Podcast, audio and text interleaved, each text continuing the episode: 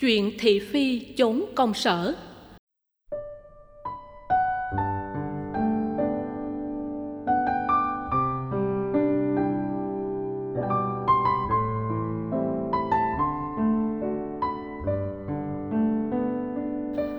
Bạch thầy, con đang có chuyện rất đau buồn ở cơ quan nơi con công tác. Con buồn lắm, bức xúc lắm, nhưng không thể chia sẻ với người thân hay gia đình được vì không muốn họ phiền lòng bởi những chuyện ở ngoài gia đình. Những ngày qua đối với con vô cùng nặng nề. Chuyện là thế này, sếp trực tiếp của con là nữ. Chị ấy rất giỏi giang, thông minh nhưng vô cùng độc đoán, chuyên quyền lúc nào chị ấy cũng muốn tất cả cấp dưới thậm chí những đồng nghiệp ngang hàng phải phục tùng chị ấy tất cả mọi người trong văn phòng đều rất bức xúc với cung cách và thái độ làm việc của sếp. Nhưng con làm việc gần chị ấy nhất nên va chạm liên tục. Mọi người đều muốn phế truất chị ấy, nhưng không ai dám làm vì sợ, vì ngại. Con ở gần nên hiểu chị ấy không có tâm địa độc ác, xấu xa gì. Chỉ là vì chị ấy quá tự tin và quyết đoán nên xem nhẹ, nếu không muốn nói là xem thường những người xung quanh gần đây có một sự cố xảy ra. Con buồn quá và có tâm sự những bức xúc của con với một bạn đồng nghiệp. Không ngờ chị này lại đi nói xấu sếp với tất cả mọi người và gán cả những chuyện con không nói vào cho con. Chị sếp đã nổi cơn thịnh nộ. Một mặt chị ấy bắt con phải tự giải quyết rắc rối với khách hàng. Việc này không phải do con gây ra hậu quả đồng thời, chị ấy chửi mắng con như thể con là người muốn phá nát cơ quan bằng những câu chuyện ngồi lê đôi mắt. Con không bao giờ có ý định đó, thầy ạ. À. tự vấn lòng mình và những việc đã làm, con thấy mình không có lỗi. Trong sự việc bê bối với khách hàng, chính khách hàng hết sức thông cảm và hiểu điều đó. Con chỉ thấy mình có lỗi vì những phút giây bực bội quá không kiềm chế được lời ăn tiếng nói của mình con muốn nhờ thầy tư vấn cho con, làm sao để con sớm được bình an sau sự sỉ nhục của sếp và những người hùa vào với chị ấy. Và từ giờ trở đi, con phải làm gì để giữ cho khẩu được tịnh? Con cảm ơn thầy rất nhiều. Chuyện nhỏ to tâm sự của chị đã trở thành lớn khi nó được cái loa phóng thanh của đồng nghiệp mở với cường độ, làm cho mọi người trong cơ quan cùng biết. Từ đó, cơn thịnh nộ của sếp đã làm cho chị phải mệt mỏi giải quyết các hậu quả mà bản thân chị không phải là tác nhân trực tiếp. Với tư cách là người có trách nhiệm liên đới, đồng thời cũng là người có liên hệ bất đắc dĩ đến nội dung chị cần suy ngẫm những điều sau đây. Chia sẻ rắc rối với người có kinh nghiệm. Ém nhẹm nỗi đau đang khi mình không có đủ năng lực để tự giải quyết là điều không thông minh. Phóng thích nỗi đau là một nhu cầu, cũng như việc khai thông ống cống để nước được chảy lưu thông, tránh nghẹt cống và xua đuổi mùi xú uế. Khi nỗi đau thị phi tấn công, điều may mắn là chị đã không chia sẻ với người thân hay gia đình vì không muốn họ phiền lòng vì những việc ngoài gia đình. Ứng xử của chị trong tình huống vừa nêu là rất thích hợp vấn đề ở đây không chỉ đơn thuần là không muốn họ phiền lòng mà còn ở chỗ không phải người thân nào ngay cả cha mẹ hoặc bạn đời cũng có khả năng giải quyết tình huống mà chị đang mắc phải Việc tham vấn trên chuyên mục này của tạp chí Mẹ và Bé được xem là kênh tham khảo hữu dụng mà chị có thể sử dụng nhằm giải quyết các bất ổn, thậm chí là các tình huống bế tắc của bản thân. Trong Kinh Tăng Chi thuộc Kinh Tạng Pali, Đức Phật dạy rằng không nên đem lửa ngoài đường về đốt cháy người thân và vật dụng trong nhà. Không nên đem lửa trong nhà đốt cháy người thân và vật dụng của người khác khái niệm lửa trong ngữ cảnh vừa nêu chỉ nỗi khổ buồn cơn thịnh nộ lời thị phi chuyện không may mà ta có thể mắt thấy tai nghe ngoài đường phố động từ đốt cháy được hiểu là việc truyền đạt các thông tin nêu trên, vốn không có liên hệ gì đến người thân trong gia đình. Chẳng những không cần thiết, mà còn tạo cơ hội lây lan nỗi buồn vô cớ ở người thân. Thời gian về nhà sau khi ở công sở, văn phòng, chợ búa là thời gian quý báu cần ưu tiên dành cho người thân trong gia đình. Điều này bao gồm mâm cơm gia đình, sự chăm sóc người thân chia sẻ trách nhiệm với công việc gia đình, cùng gánh phát các việc nặng nhọc, cùng chia sẻ niềm vui nỗi buồn để tình thân được gắn kết và tình người được đơm hoa.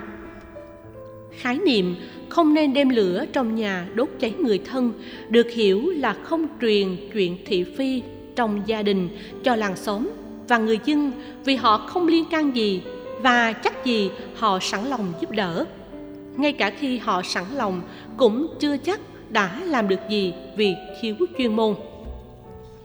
Ngoài việc không mồi lửa thị phi ngoài đường về nhà hay trong nhà ra đường để bình ổn về cảm xúc, đương sự cần điềm tĩnh phân tích nguyên nhân của vấn đề, đồng thời tìm ra giải pháp tốt nhất cho từng tình huống. Mồi truyền lửa thị phi không đúng chỗ, không hợp thời, không đúng người sẽ dẫn đến hậu quả.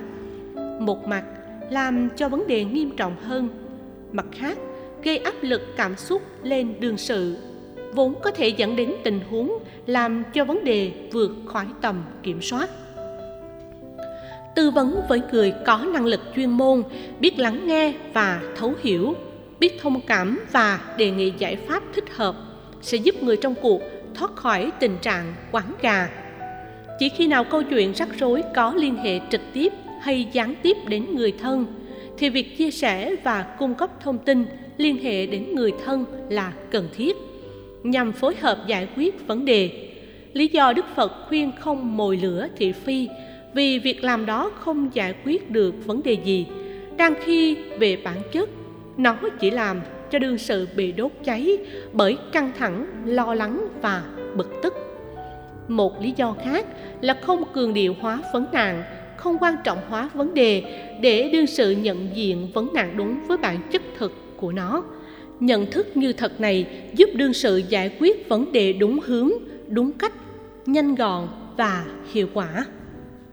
Sống chung với người độc đoán. Về bản chất, không nhất thiết ai giỏi giang thông minh đều là người độc đoán chuyên quyền. Nhưng khi người thông minh có tính độc đoán thì sự độc đoán này sẽ làm cho đồng nghiệp và cấp dưới phải căng thẳng và mệt mỏi. Nhận thức được tính cách của người độc đoán, khi một ứng xử độc đoán được áp đặt, thì công việc mà người cấp dưới nên làm là giữ thái độ điềm tĩnh, không thể hiện bức xúc. Dù cho lối sống và ứng xử của hai bên va chạm liên tục, một khi đã hiểu được người khác, thay vì trách cứ họ hay liên kết để phế truất họ đương sự nên tìm cách tháo mở vấn đề trong an toàn, thay vì chỉ than vãn trong bóng tối. Sau khi nhận thức rõ sếp không có tâm địa độc ác, ta không nên đem câu chuyện của chị ấy làm đề tài đàm tiếu trong những lúc trà dư tử hậu. Tâm lý người chuyên quyền và độc đoán là rất tự cao và dễ tự ái. Khi sếp chị nắm bắt được thông tin về việc chị có liên hệ đến việc bị cho là nói xấu sếp dù cho đó chỉ là câu chuyện chị bị gắn vào, những chuyện chị không làm, chị cũng nên khẩn khoản tìm cơ hội thích hợp để phân trần. Nhưng tuyệt đối không thanh minh, thanh nga. Theo cách, khổ quá, không nói không chịu nổi. Nên nhận thức rằng, trên đời này bị hiểu lầm là chuyện thường tình. Chuyện ta bị người khác dựng lên theo cách tự dựng hình nộm hoặc hạ nó xuống cũng là chuyện thường xuyên xảy ra đức phật thường dạy, không ai hoàn toàn bị chê, không ai hoàn toàn được khen. Để việc giải thích nỗi hàm oan hoặc bị hiểu lầm một cách có kết quả, chỉ cần khôn khéo chia sẻ với sếp trong thời điểm thích hợp, như lúc sếp vui, rảnh rỗi, không bị căng thẳng. Vì chỉ là sự hiểu lầm, đến lúc nào đó, sếp chị sẽ nhận ra rằng chị chỉ là nạn nhân bị sử dụng như một con rối bởi các đồng nghiệp và cấp dưới của sếp chị. Khi ấy, vấn đề trở nên rõ ràng, hiểu lầm được kết thúc, tình thân không bị sức mẻ và quan hệ không bị đổ vỡ. Giải quyết các hậu quả ngoài ý muốn. Theo đức phật, con người cần có trách nhiệm đối với những gì mình đã tạo ra, nhất là khi nó gây ảnh hưởng tiêu cực đến người khác chấp nhận và cam kết trách nhiệm xã hội này, chị không nên phớt lờ, đào tẩu hay cường điệu hóa nỗi đau. Càng thấy mình vô tội, chị nên tin rằng việc chị có trách nhiệm liên đới, giải quyết rắc rối do các hậu quả của việc hiểu lầm gây ra sẽ giúp chị thoát ra khỏi bế tắc.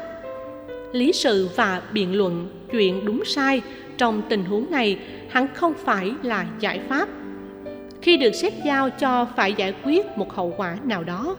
Không cần bận tâm ai là tác giả. Như một nhiệm vụ được giao, đương sự cần khôn khéo tìm giải pháp thích hợp nhất, không tổn thất cho cả hai bên. Trong trường hợp của chị bị gán là người ngồi lê đôi mắt, trong khi trên thực tế mình không có lỗi, chị nên vững tin, khôn khéo giải quyết vấn đề. Còn việc bê bối bị gán vào chị hạ hồi phân giải sau. Thanh minh vội vã trong tình huống này, nếu lại bị hiểu lầm, sẽ làm cho vấn đề trở nên phiền toái hơn. Nên tránh tình trạng cầm như hến, không giải thích rành mạch đầu đuôi để thông tin bị hiểu lầm sớm được kết thúc. Quá mệt mỏi do oan ức là một đè nén tâm lý có khả năng áp đảo tinh thần của người bị hàm oan, dẫn đến tình trạng mất phương hướng, lo lắng và bất hạnh tôi tin rằng rồi mọi việc sẽ trôi qua. Sau cơn mưa, trời lại sáng. Việc hiểu lầm sẽ sớm được kết thúc. Để được bình an. Về bản chất, sỉ nhục dù của ai đều làm cho nạn nhân cảm thấy ngột ngạt, khó xử và khổ đau. Dù muốn hay không, khi sự sỉ nhục do hiểu lầm đã xuất hiện, người bị sỉ nhục cần sáng suốt kiềm chế sự phát ngôn và hành động không cần thiết không đánh đồng bản thân là nạn nhân. Dù sống trong làng tên mũi đạn của thị phi, đương sự không nên tự hành hạ mình. Ý thức về tính cách nạn nhân sẽ làm cho đương sự đứng ngồi không yên, giải quyết không xong, dù cho vấn đề không phải là lớn lắm. Điều quan trọng là để vượt qua khẩu nghiệp, khi đang bị cơn giận dữ và nỗi hàm oan chi phối, chỉ cần kiềm chế phát ngôn và làm chủ hành vi ứng xử. Thay vì phản ứng vội vã ngay lập tức, chị nên hít thở không khí trong lành thật sâu để bình ổn cảm xúc, nhờ đó không bị chìm đắm trong khổ đau khi bị hàm oan chi phối. Nên nhớ, quy luật hình ngay bóng thẳng và chị sẽ không tự nhấn chìm mình trong nỗi khổ niềm đau. Nỗi hàm oan bao giờ cũng chỉ là tạm thời, đừng nâng nó lên thành bi kịch ai cũng biết vì lời nói hàm oan nên câu chuyện thị phi liên hệ đến chị là không đúng sự thật. Khi chị không phải là tác giả của câu chuyện thị phi nhằm nói xấu sếp hay một ai đó, chị không có gì phải sợ, lại càng không nên có cảm giác bị sỉ nhục. Trong tình huống bị hàm oan, nếu không nói xấu ai, không ai vua với ai trong việc nói xấu, chị không cần phải tịnh khẩu theo nghĩa ngậm miệng làm thinh theo phật giáo, tịnh khẩu là lời nói đúng sự thật, lời xây dựng và hòa hợp, lời thể hiện lịch sự và lời có giá trị. Duy trì thói quen tích cực này, ta không phải nuối tiếc về sau. Thực tập thiền chánh niệm trong hơi thở 30 phút mỗi ngày, nhất là khi tâm bị bất an, sẽ giúp chị làm chủ cảm xúc và thái độ, giải phóng căng thẳng, không tổn hại sức khỏe đồng thời có thể giúp chị điềm tĩnh và bản lĩnh hơn trong việc giải quyết vấn nạn một cách an toàn. Duy trì thói quen này hàng ngày là nghệ thuật sống hạnh phúc với những gì chị đang có. Đừng quá lo lắng và bận tâm về nỗi hàm oan và về những gì chị không làm. Rồi theo thời gian, với sự giải thích đúng, mọi việc trắng đen sẽ rõ ràng. Chúc chị nhiều sức khỏe và sớm vượt qua nỗi hàm oan để sống hạnh phúc với những người thân thương.